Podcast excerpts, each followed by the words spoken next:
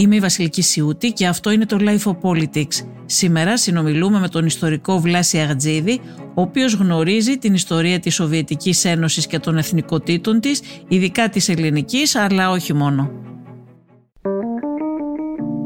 Είναι τα podcast της Life. Κύριε Ατζίδη, ακούσαμε τον πρόεδρο της Ρωσίας, τον Βλαντιμίρ Πούτιν, να μιλάει στο διάγγελμά του για ιστορικό λάθος του Λένιν, το οποίο αυτός θέλει να διορθώσει. Μπορείτε να μας εξηγήσετε λίγο τι εννοούσε; Ναι, όταν ε, κατέλαβαν οι Πολσεβίκοι την ε, ρωσική εξουσία, ο Λένιν εφάρμοσε την πολιτική για την αυτοδιάθεση των εθνοτήτων. Ήταν μια αντίληψη που είχε που θεωρούσε ότι με τον τρόπο αυτό μπορούσε να μειώσει αυτό που αποκαλούσε μεγαλορωσικό εθνικισμό. Δηλαδή την κυριαρχία των Ρώσων και της ε, ρωσικής κουλτούρας και πολιτισμού πάνω σε όλους τους ε, υπόδουλους λαούς και εθνότητες. Οπότε με τον τρόπο αυτό ενθάρρυνε, ενθάρρυνε την ανάπτυξη και εθνικών ταυτοτήτων αλλά και τη διαμόρφωση εθνικών περιοχών. Έτσι αυτό το σχέδιο φυσικά σε, με, με μια έννοια εκείνη την εποχή υπήρξε αντικείμενο μεγάλων συζητήσεων μέσα στο χώρο ας λέγαμε της τότε αριστεράς. Η, Λούξ, η Λούξεμπουργκ ας πούμε του έκανε ακραία κριτική πάνω στο σχέδιο αυτό θεωρώντας ότι επί της ουσίας ενισχύει τον αστικό εθνικισμό.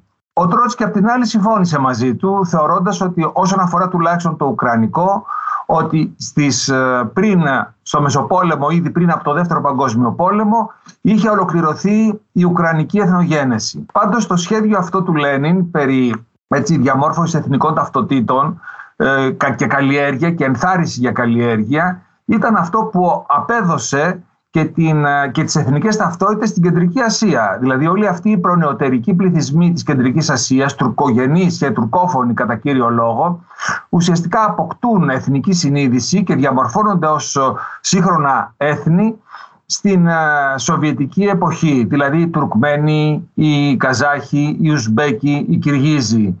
Άρα λοιπόν με μια έννοια αυτό απέδωσε. Ακόμα να σας πω ότι και οι Έλληνες αξιοποίησαν το Μεσοπόλεμο, οι Έλληνες της Σοβιετικής Ένωσης αξιοποίησαν κατά το Μεσοπόλεμο αυτό το μοντέλο διαρρύθμισης του εθνικού ζητήματος και ε, απέκτησαν ουσιαστικά τέσσερις αυτόνομες ελληνικές περιοχές.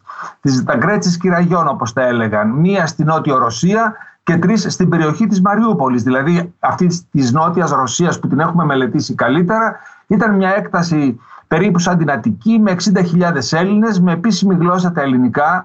Δηλαδή ήταν μια Σοβιετική Ελλάδα. Βεβαίως αυτά όλα τελειώσαν όσον αφορά τους Έλληνες το 1937 με τις τρομακτικές σταλινικές διώξεις που είχαν ένα κύριο αντιμειονοτικό χαρακτηριστικό. Να κάνουμε μια παρένθεση εδώ λίγο. Για ποιο λόγο είχε συμβεί αυτό το πράγμα, για ποιο λόγο δηλαδή υπήρχε αυτό το θέμα με τον Στάλιν και τις ε, διώξεις των ε, ελληνικών μειονοτήτων; Ο Στάλιν το 37-38 ένα χρόνο μετά τις δίκες της Μόσχας, δηλαδή όταν ξεκαθάρισε το ενδοκομματικό του περιβάλλον με σκληρές διώξεις κατά των προτεργατών ουσιαστικά της Οκτωβριανής Επανάστασης, στράφηκε κατά εκείνων των μειονοτήτων που θεωρούσε ότι ήταν εν δυνάμει πέμπτη φάλαγγα γιατί είχαν ε, κράτος αναφοράς στον λεγόμενο καπιταλιστικό κόσμο. Άρα λοιπόν οι Έλληνες της Σοβιετικής Ένωσης θεώρησε με έναν τρόπο τελείως ε, παρανοϊκό αυθαίρετο. και αυθαίρετο επειδή ακριβώς υπήρξε η Ελλάδα και πια η Ελλάδα του μεταξά. Ε, θα, την κρίσιμη στιγμή θα στραφόταν εναντίον της Σοβιετικής Ένωσης. Βεβαίως το ίδιο δεν το έκανε μόνο για τους Έλληνες αλλά για όλες τις αντίστοιχες ε, μειονότητες. Δηλαδή για τους Τάταρους της Κρυμαίας, για τους Τούρκους Μεσχετίνους της ε, Γεωργίας, για τους Κορεάτες της Άπο Ανατολής να επιστρέψουμε λίγο στο θέμα της διόρθωσης του ιστορικού λάθους του Λένιν, ειδικά για την, για την Ουκρανία. Ε, να μας ναι. εξηγήσετε λίγο πώς το, πώς το εννοούσε. Λοιπόν, ο Πούτιν ουσιαστικά εννοούσε ότι ο Λένιν αποδίδοντας ε, γεωγραφική αυτονομία στους Ουκρανούς και ενθαρρύνοντας την ανάπτυξη της Ουκρανικής εθνικής ταυτότητας μέσα από τον Ουκρανικό πολιτισμό κλπ που πυρήνας του ήταν ουσιαστικά η δυτική Ουκρανία και στη βάση ήταν η ελληνοκαθολική, δηλαδή οι Ουνίτες, που ουσιαστικά προσυδειάζουν και με τους Πολωνούς, ανήκουν και στην ίδια, στο ίδιο θρησκευτικό δόγμα εν μέρη, είναι καθολικοί. Ε, θεωρούσε ότι με τον τρόπο αυτό διαμορφώθηκε μια οντότητα η οποία ιστορικά δεν υπήρχε. Θεωρούσε δηλαδή ότι οι Ουκρανοί δεν ήταν τίποτα πιο πολύ από Ρώσους αδελφούς του, στο δυτικό χώρο, στην περιοχή της, του Κιέβου. Αυτό ουσιαστικά εννοούσε και δεν είναι τίποτα πιο πολύ από την προσπάθεια να εφευρεθούν ιστορικά, ιστορικά επιχειρήματα για να δικαιολογηθούν τα σημερινά γεωπολιτικά συμφέροντα και συγκεκριμένες στρατηγικές επιδιώξεις. Είναι Καλά, ναι, αυτό, αυτό ήταν, είναι προφανές. Απλά θέλαμε να δούμε και ποια είναι η ιστορική βάση στην οποία α, αναφέρεται. Αλλά ε, είναι, προ, είναι προφανές ότι αυτά είναι προσχήματα βεβαίως. Έτσι ακριβώς. Ε, εννοούσε και γεωγραφικά, δηλαδή σε σχέση με την Κρυμαία ή σε σχέση με την... Ανατολική Ουκρανία, αυτές τις περιοχές που τώρα βλέπουμε να έχουν αυτονομηθεί; Η Ανατολική Ουκρανία έτσι κι αλλιώς είχε δοθεί εξ αρχής στην σοσιαλιστική δημοκρατία της Ουκρανίας. Πρέπει να πούμε ότι το διοικητικό σοβιετικό σύστημα ήταν εξαιρετικά πολύπλοκο, δηλαδή θυμίζει τις, ε, αυτές τις μπάμπουσκες τις ε, ρωσικές, δηλαδή που το ένα είναι μέσα στο άλλο. Ποια ήταν η δομή; Ήταν μια προσπάθεια να αντιμετωπιστεί το πολύπλοκο εθνικό πρόβλημα. Δηλαδή παντού η ρωσική αυτοκρατορία ήταν μια πολυεθνική χώρα υπό την κυριαρχία των Ρώσων. Δεν ήταν μόνο εθνικές οι περιοχές. Έτσι λοιπόν την Σοβιετική εποχή επέλεξαν μια δομή η οποία ε, λίγο πολύ άβλυνε τις εθνικές αντιθέσεις. Πώς ήταν αυτή, ήταν το κράτος, η Σοβιετική Ένωση. Μέσα στη Σοβιετική Ένωση υπήρχαν οι 15 Σοβιετικές δημοκρατίες. Αυτές που μετά το 1991 γίνανε ανεξάρτητα κράτη. Κάτω από τις ε, Σοβιετικές δημοκρατίες υπήρχαν οι αυτόνομες σοσιαλιστικές δημοκρατίες. Περιοχές δηλαδή με άλλη εθνική σύνθεση που υπάγονταν στο συγκεκριμένο κράτος, στη συγκεκριμένη δημοκρατία, αλλά είχαν αυξημένη αυτονομία, δικό τους κοινοβούλιο κλπ. Σε αυτή την περίπτωση των αυτόνομων δημοκρατιών υπό τις σοσιαλιστικές δημοκρατίες ήταν η Κρυμαία, η Απχαζία, η Νότια Οσετία, η Βόρεια Οσετία, η Τσετσενία και μια σειρά τέτοιες περιοχές αυτόνομες, τις οποίες θα τις ακούσουμε την επόμενη περίοδο της διαμόρφωσης μετά την κατάρρευση της Σοβιετικής Ένωσης, όπου θα γίνουν αιστείες πολέμου ουσιαστικά ε, και σκληρού πολέμου. Στο πλαίσιο αυτό και η Κρυμαία διεκδίκησε το 2014 όταν έγινε και το, το, αυτή η παράξενη πορτοκαλί επανάσταση κατά του Γιαννουκόβιτς διεκδίκησε την ε, ανεξαρτησία της από την Ουκρανία και την ένωση με τη Ρωσία. Φυσικά υποκινούμενα από τη Ρωσία όλα αυτά, αλλά ήταν Ρώσιο, ο πληθυσμός ήταν κυρίως ρωσικός. Αυτό δημιούργησε πάρα πολλές αντιθέσεις. Οπότε η, ζούμε δηλαδή τις μετασοβιετικές οδύνες, η κατάρρευση της Σοβιετικής Ένωσης που είχε μια τελείως διαφορετική δομή από ότι ο, ο δυτικός κόσμος δημιούργησε μια σειρά εσωτερικών προβλημάτων και από ό,τι φάνηκε η ισορροπία ακόμα δεν έχει επέλθει. Η Κρυμαία όμως κύριε Αρτζίδη μας είπατε ότι ήταν αυτόνομη στην Σοβιετική Ένωση ενώ στην μετασοβιετική κατάσταση πέρασε στην Ουκρανία. Πέρασε στην Ουκρανία αλλά με αυτό το στάτους. Δηλαδή το στάτους αυτό των αυτόνομων περιοχών δεν ακυρώθηκε, δεν γινόταν να ακυρωθεί, ήταν κομμάτι του πολιτισμού όλης της περιοχής. Οπότε η προσπάθεια δηλαδή ενός κυρίαρχου έθνους που πολλές φορές δεν ήταν πλειοψηφικό σε πολλά σημεία. Το 2014 τι ήθελε παραπάνω η Κρυμαία τότε; Το 2014 έχουμε ε, έναν φιλορώσο διαφθαρμένο πρωθυπουργό, τον Γιαννουκόβιτς, ο οποίος ανατρέπεται με μια πορτοκαλί επανάσταση στην οποία συμμετέχουν δυστυχώς και πολλές νεοναζιστικές ομάδες όπως ήταν αυτές του συντάγματος Αζόφ, του, του δεξιού τομέα κλπ. Ήταν ένα από τα προβλήματα εκείνης της διαδικασίας. Η ανατροπή του Γιαννουκόβιτς θα φέρει κοσμογονικές αλλαγές γιατί αφενός θα ισχυροποιηθούν τα πιο εξτρεμιστικά κομμάτια του ουκρανικού εθνικισμού αφενός και από την άλλη θα υπάρξει αυξημένη ανησυχία στο ρωσόφωνο πληθυσμό.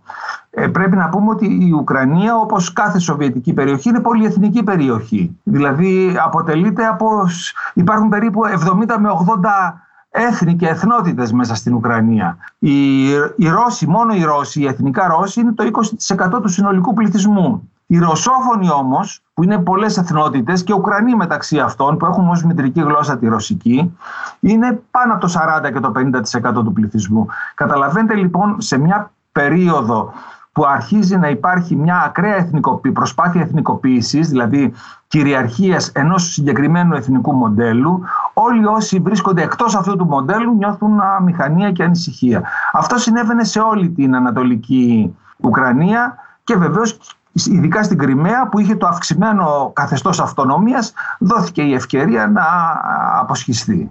Στην την περίοδο της Σοβιετικής Ένωσης υπήρχαν εθνικισμοί; Το εθνικό πρόβλημα έτσι και αλλιώς χαρακτήριζε όλη την παλιά ρωσική αυτοκρατορία η οποία κυριαρχούσε από αυτόν μέσα, μέσα από μια κλασική βιαιότητα του πασλαβιστικού μεγαλορωσικού εθνικισμού, να το πούμε έτσι, που ήταν η κυρίαρχη εκδοχή. Αυτά όλα θα έρθουν στο φως ε, και θα εκρηκτικά μετά την Επανάσταση του Φεβρουαρίου του 1917 με την επικράτηση των Πολσεβίκων θα βρεθούν αυτές οι λύσεις ε, διαχείρισης του εθνικού ζητήματος που ανάφερα πριν και θα ξαναεμφανιστούν πραγματικά με έναν εκρηκτικό τρόπο με την κατάρρευση της Σοβιετικής Ένωσης. Ο ρόλος των Ουκρανών στη Ρωσική Επανάσταση του 1917 ε, ποιος ήταν και πώς ε, εντάχθηκαν στη Σοβιετική Ένωση; Η Ουκρανία ήταν καταρχάς μέρος της ε, Ρωσικής Αυτοκρατορίας. Δεν ήταν κάτι, ένα, μια αποσχισμένη περιοχή. Με την ε, έναρξη των επαναστάσεων από το Φεβρουάριο του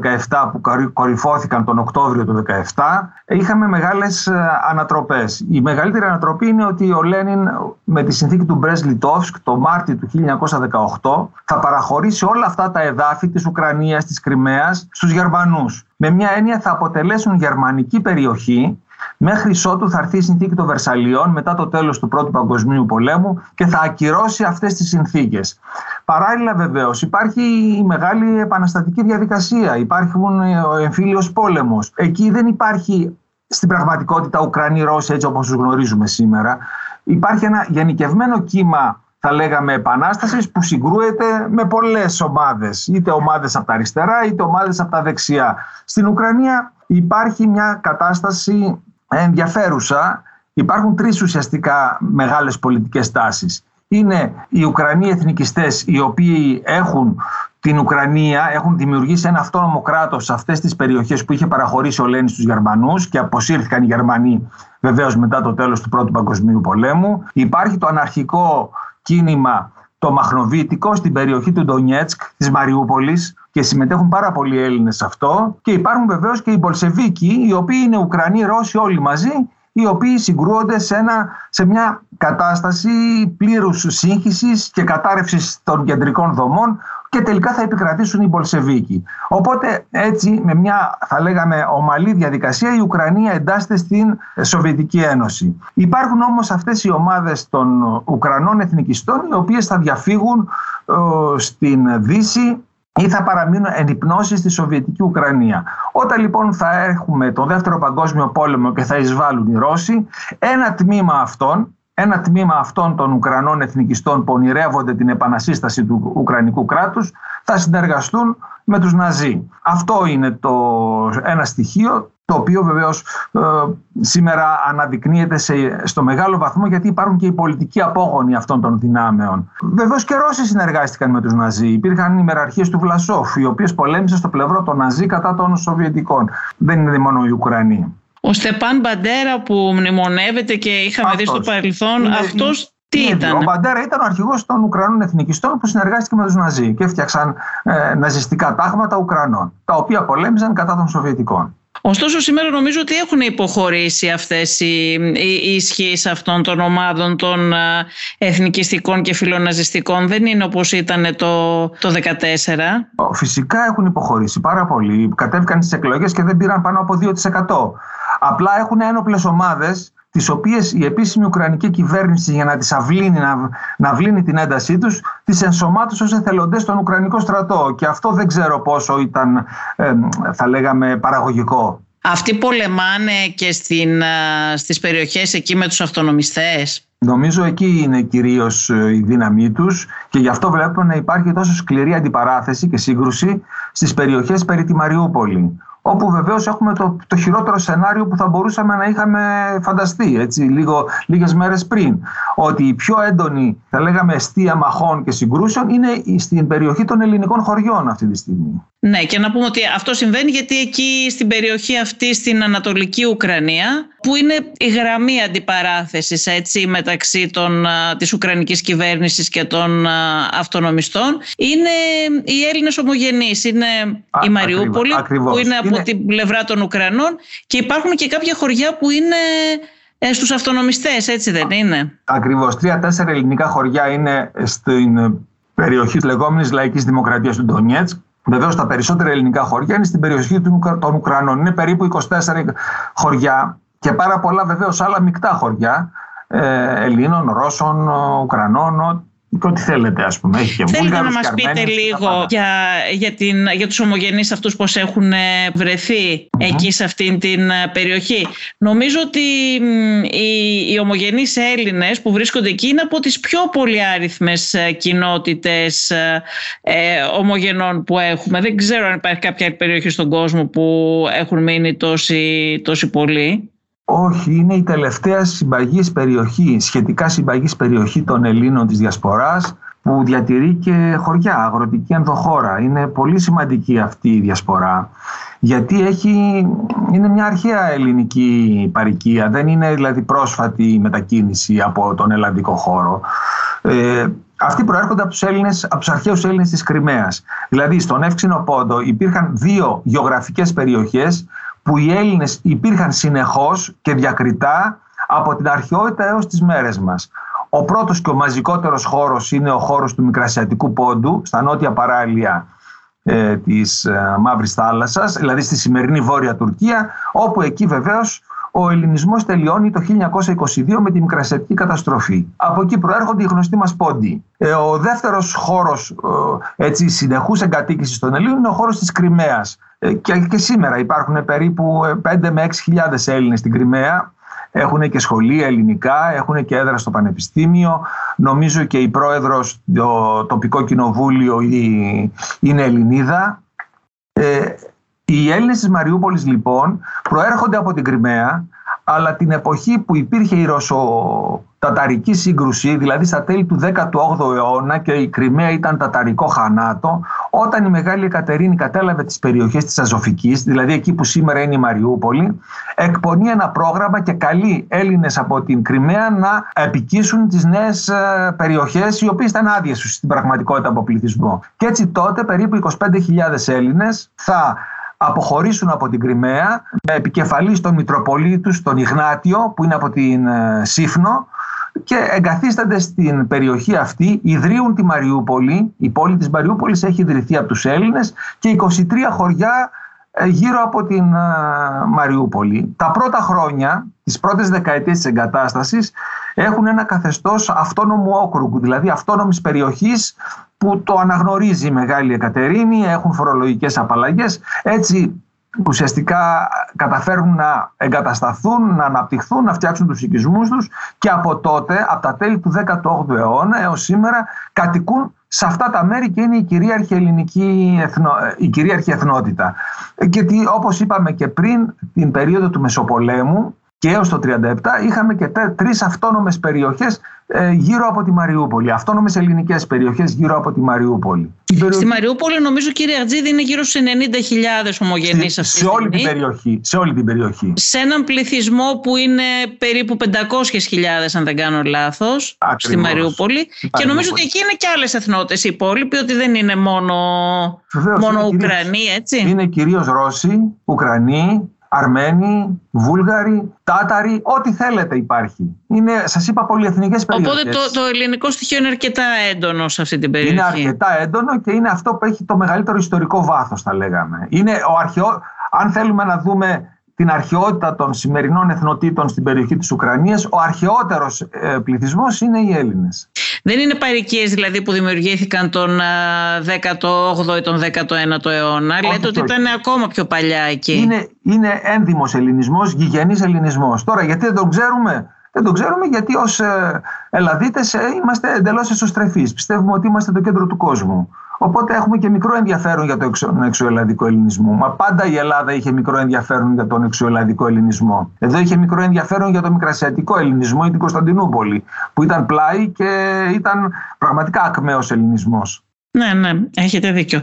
Σε αυτήν την περιοχή τώρα οι ομογενείς έχουν ζήσει τις συγκρούσεις αυτές, είναι πάνω στην γραμμή της σύγκρουσης και μάλιστα πριν από λίγες μέρες είχαμε και ένα νομίζω ομογενή νεκρό από Μία διαμάχη που έγινε με κάποιους τώρα ήταν στρατιώτες Ουκρανοί, ήταν παραστρατιωτικές ομάδες, ναι. δεν, δεν ξέρω αν έχει γνωστό αυτό. από ένα επεισόδιο. Ένα χωριό ήταν στη βόρεια περιοχή της Μαριούπολης, του Ντονιέτσκ, όπου όντως είχαμε αυτό το επεισόδιο. Βεβαίως, την περίοδο του 2014, όταν έγινε η μεγάλη σύγκρουση με την εξέγερση των Ρωσοφόνων που διαμόρφωσε την λαϊκή δημοκρατία του Ντονιέτσκ, εκεί ενεπλάκησαν και οι Έλληνες, είχαν προβλήματα, είχαν θύματα. Αλλά στη συνέχεια, για 8 χρόνια η κατάσταση σχετικά έμεινε σταθερή ε, Βεβαίως, σήμερα τα, τα θύματα θα τα μετρήσουμε στο τέλος της κρίσης. Ναι, Πολύ ναι, φοβάμαι ότι η σημερινή σύγκρουση, αυτό που γίνεται στην περιοχή αυτή, θα έχει πολλά θύματα από τον ελληνικό πληθυσμό και κατεστραμμένες περιοχές. Και γι' αυτό απαιτείται πολύ μεγάλο ενδιαφέρον της Ελλάδας για την ανασυγκρότηση του ελληνισμού της Μαριούπολης. Οι Έλληνες είπατε ότι ενεπλέκησαν, ε, ενεπλέξαν και αυτοί οι Έλληνες ή οι ομογενείς τέλος πάντων. Γιατί δεν ξέρω και πόσο ελληνική συνείδηση έχουν όλοι, όλοι αυτοί εκεί. Οι Έλληνες ε... αυτοί έχουν ελληνικότατη συνείδηση. Α, Πρέπει να σας πω ότι μέχρι το 1937 υπήρχαν ε, σχολεία, υπήρχαν ε, εφημερίδες ελληνικές, το κολεκτιβιστής, υπήρχε μια συγκροτημένη ελληνική διανόηση, κομμουνιστική βεβαίως, την οποία την εξόδωσε ο Στάλιν. Μετά πέρασαν μια περίοδο προσπάθειας εκροσισμού, γι' αυτό χάθηκε και η ελληνική γλώσσα. Μιλούν μόνο τη διάλεκτό τους, που είναι μια τα ρωμαϊκά όπως τα λένε, μια τοπική διάλεκτος.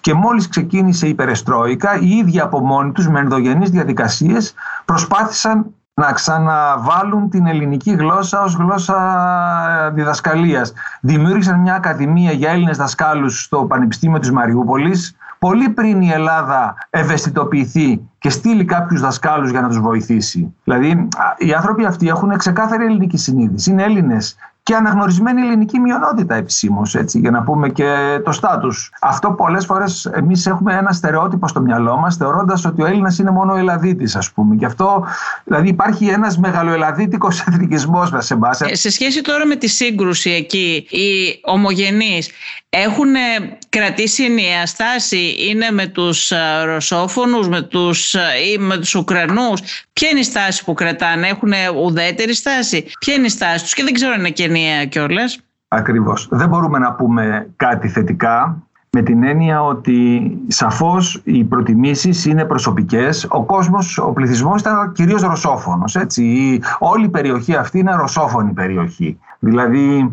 ε, επικοινωνεί στα ρωσικά. Ε, και αυτό είναι αποτέλεσμα μιας μεγάλης ιστορικής διεργασίας. Τώρα, σαφώς ζώντας 30 χρόνια μέσα σε ένα κράτος που λέγεται Ουκρανία, με τα σύμβολα αυτού του κράτους, με την λογική ότι είμαστε πολίτες Ουκρανοί πλέον, Σαφέστατα υπήρξε και μια συναισθηματική πλέον σχέση με το κράτος αυτό. Δεν υπήρχε διαδικασία καταπίεσης των Ελλήνων για να ε, ίσα ίσα ευνοήθηκαν οι Έλληνες, βοηθήθηκαν οι Έλληνες να κρατήσουν και τα σχολιά τους και την εθνική τους ταυτότητα και τις εκδηλώσεις τους και τα φεστιβάλ τους. Είναι ένα καταπληκτικό φεστιβάλ που κάνουν κάθε χρόνο στη Μαριούπολη που το ονομάζουν Μέγα Γιορτή όπου όλα τα χωριά ντυμένα με τις παραδοσιακές ενδυμασίες με την ελληνική και την ουκρανική σημαία έρχονται σε αυτό το, το, το, το, πολύ μεγάλο εθνολογικό φεστιβάλ που γίνεται στην περιοχή της Μαριούπολης. Θέλω να πω ότι δεν έχουν καταπιεστεί, ε, εννοείται, το, δεν έχει καταπιεστεί το ελληνικό στοιχείο όχι, από την, δεν έχει καταπιεστεί, ούτε από την Ουκρανία. Ούτε από τους Ουκρανούς στην μετασοβιετική εποχή. Σαφώς κάθε εθνικό κράτος φυσικά θέλει να διαδώσει τη δική του κουλτούρα ή τη δική του γλώσσα. Ας πούμε αυτό που έκαναν οι Ουκρανοί είναι να επιχειρήσουν να παραμερίσουν την ρωσική γλώσσα προς όφελος της Ουκρανικής. Νομίζω αυτό περισσότερο χτυπούσε τη ρωσική μειονότητα, δηλαδή τους καθαρά εθνικά Ρώσους, παρά τους ρωσόφωνους, οι οποίοι έτσι κι αλλιώς είχαν συνείδηση ότι είναι απλώς ρωσόφωνοι. Εθνικά ανήκουν σε κάπου αλλού. Ωραία. Κύριε Γατζίδη, σας ευχαριστούμε πάρα πολύ. Εγώ, γεια σας. Ακούσατε τη Βασιλική Σιούτη και το Life of Politics, το οποίο φιλοξένησε τον ιστορικό Βλάση Αρτζίδη. Στην παραγωγή και την επιμέλεια ήταν η Μερόπη Κοκκίνη και στην ηχοληψία ο Φέδωνας Κτενάς. Αν θέλετε να ακούτε τη σειρά podcast Life of Politics της Life, μπορείτε να μας ακολουθήσετε στο Spotify, στα Apple Podcast και στα Google Podcast. Είναι τα podcast της Life.